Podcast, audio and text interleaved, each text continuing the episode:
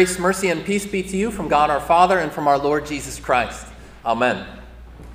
There was a minivan commercial a few years ago. I want you to try and picture it with me in your mind. You've got this state of the art minivan, and the happy family is all loading into it, and the, the voiceover is saying, This state of the art minivan comes with you know, climate controlled cup holders and with a, a full sky view over the, the top and a six point navigation system and everything about this van and the family getting into it, it, it looks like a picture of peace.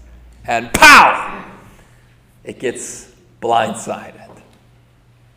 And all of a sudden, the screen goes black and just some words pop up on the screen that say, Didn't see that coming? Nobody ever does. Always buckle your seatbelt. There's something about that that jives with what Jesus is saying in today's gospel.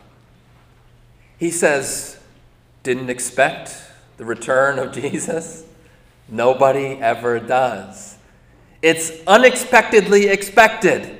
We know that it's going to happen, but we don't know when it's going to happen. Jesus himself says that he doesn't know when it's going to happen. Only God the Father knows when it will be.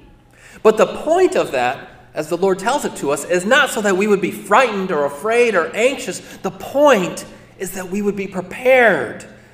In Shakespeare's great uh, uh, play Hamlet, at one point, Prince Hamlet says this If it be now, tis not to come. If it be not to come, it will be now. If it be not now, yet it will come. The readiness is all. The readiness is all. That's the case for you and me, too. We don't know when Jesus is going to return, but we do know that he is going to return. And because of that ignorance, of that not knowing when it's going to be, the readiness is all. So, how do we get ready? Well, what are the sources of that readiness? That's what I want to talk about this morning. And I don't usually do this, but I'm going to do it today. I want to give you an acronym to help remember this. The acronym is VIM, V I M. You know, for you Spartan fans out there fighting with a Vim, which we have not been doing recently, but be that as it may.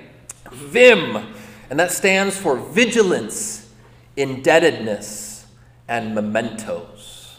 Vigilance, indebtedness, and mementos. VIM. I want to unpack each of those because the readiness is all. So, first of all, vigilance. The story is told about St. Augustine, a great teacher of the church in the fourth and fifth centuries. But before he was St. Augustine, before he was that great leader of the church, he was just Augustine. And in fact, he was known more for his life of vice rather than his life of virtue, in all of the ways that he was running contrary to God's purposes and God's will. He was really successful in his career, but he was really unsuccessful in his personal life. And Augustine himself was starting to realize this. He was in his mid 30s. Maybe today we might say he was having something of a, a, midlife crisis. He was wondering who he was and what he was doing. He felt like he was, like he was sleepwalking through life. But then one day he's going through a, a courtyard, and there's a little boy in the courtyard who gives him the strangest bit of advice. As Augustine walks past him, this little boy says to him, Tolle, lege, Tolle lege, keeps repeating it. Tolle lege, which is Latin for take, read. And the little boy gives Augustine a, a copy of the scriptures, gives him a Bible. And Augustine is so taken aback by this little boy's admonition that he doesn't. He takes the Bible and he opens it up, and he does like some of us do sometimes. He just flips through it. Okay, I don't know anything about this book. Where, where should I turn to? And as he's flipping through it, he lands on Paul's letter to the Romans, chapter 13. In fact, the same passage that we read for our epistle lesson this morning a few moments ago. And Augustine reads in Romans chapter 13, where Paul says, The hour of our salvation is nearer to us than when we first believed. Therefore, Paul says, stay awake. Put on the Lord Jesus Christ.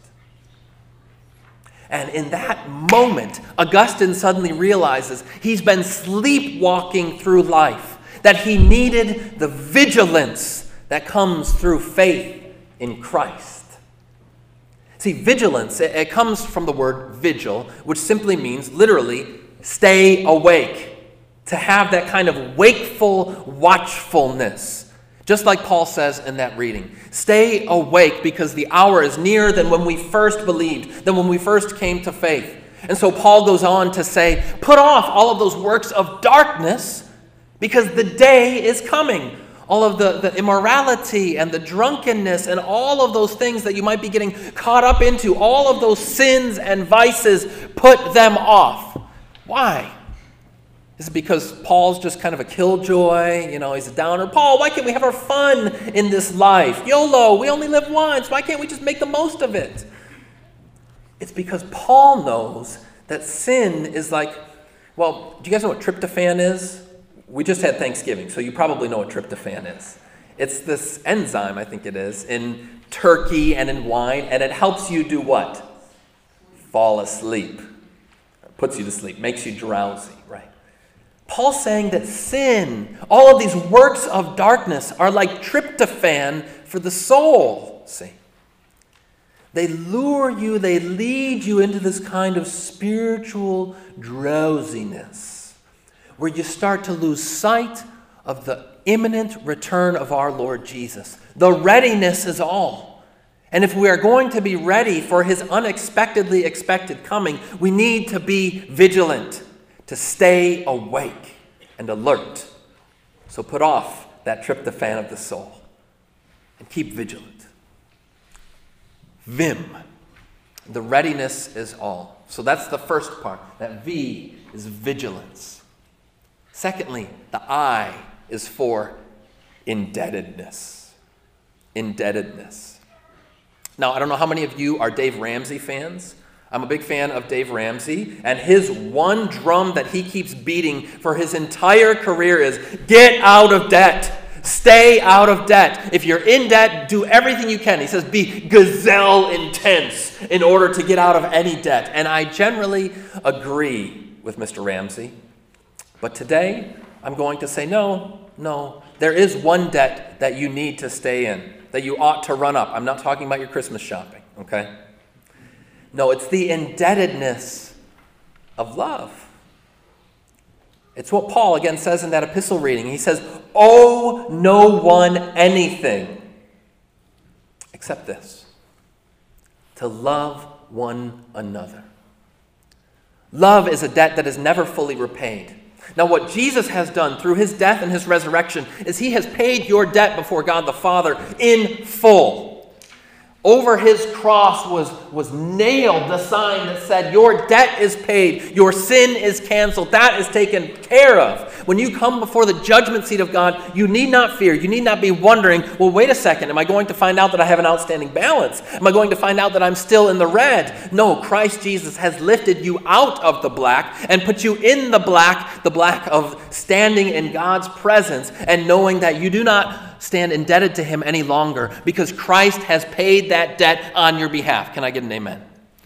amen? So he has done that for you. So the debt that you owe is not to God, it is a debt that you and I could never pay, but that Jesus has paid. The debt that you and I owe is to whom? It's to our neighbors, it's to one another. And it's a debt that in this life we never repay. We are always called upon to care for and to love our neighbors, to serve those whom Lord might happen to put into our path. You know, there's this great quote that's attributed to Martin Luther. He says that even if I knew that tomorrow the world was going to pieces, today I would still plant my apple tree. And to me, what that quote is saying is look, Jesus is returning at a day we do not know when. And so, what am I to do today? What's been given to me? How I can love and serve my neighbor.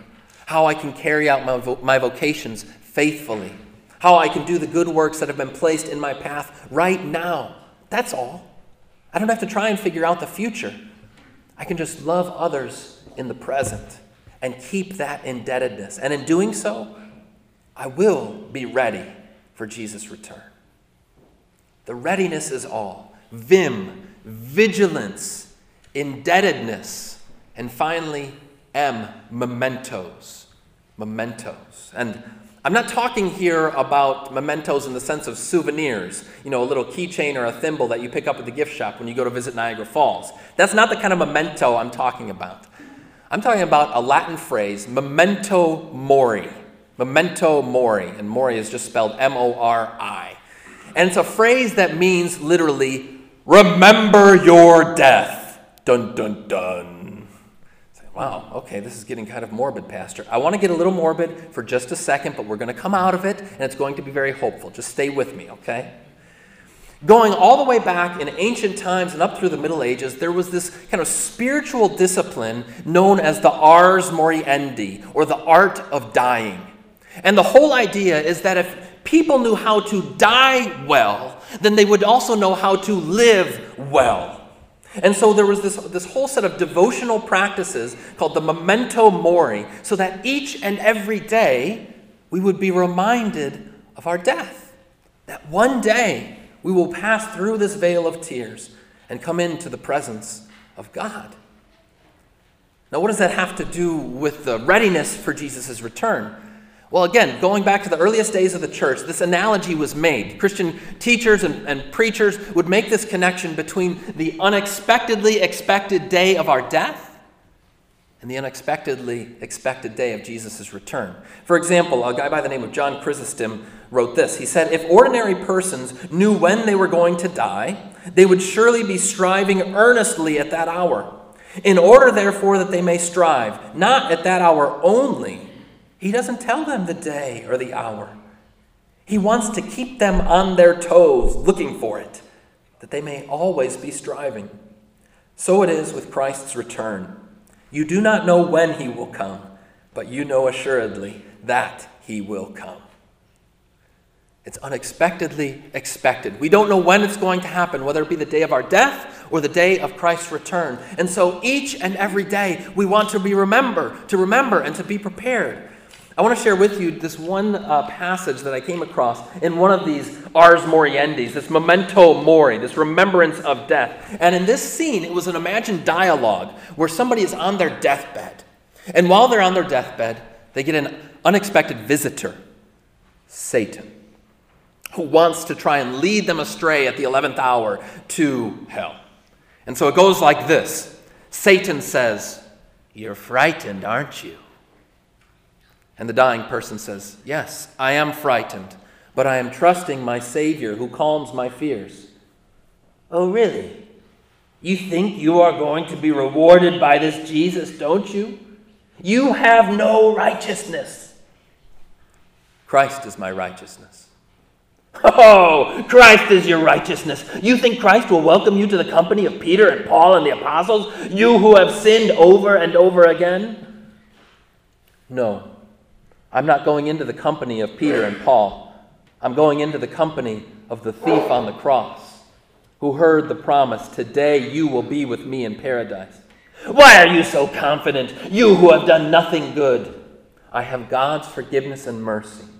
Legions of demons are salivating, waiting for your soul.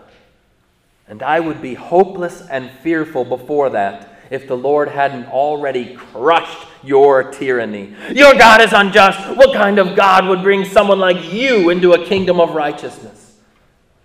God keeps promises. That is what justice is. And I will call on his mercy. Pretty cool. Martin Luther himself, I think, could have written something like that. The idea is that each and every day, as we have this memento mori, this remembrance of our death, at the same time, we are prepared and made ready for the imminent, unexpectedly expected return of our Lord Jesus. Vim, vigilance, indebtedness, and mementos. Friends, these are not the only sources of readiness, but if you practice this, I can promise you, you will be ready for our Lord's return.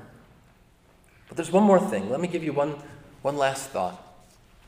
This past week, on, on Thanksgiving Day, uh, I did one of my favorite Thanksgiving traditions. I was taking a glorious nap. You know that moment when, you know, the, the lions have lost and this is the smell of food in the room and people are playing or arguing or whatever it might be and you're able to just sit in your favorite chair and slink back and take a nap. Well, that's what I was doing. And it was wonderful for a minute.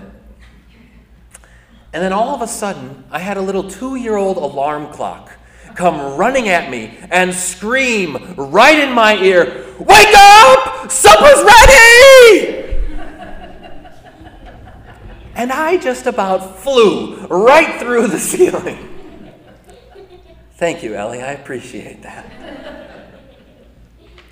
But then I interpreted this spiritually, as I am prone to doing. Because, see, look, here's the gift that Jesus has given to you and me. When we come to his supper, we hear, Wake up! Supper is ready.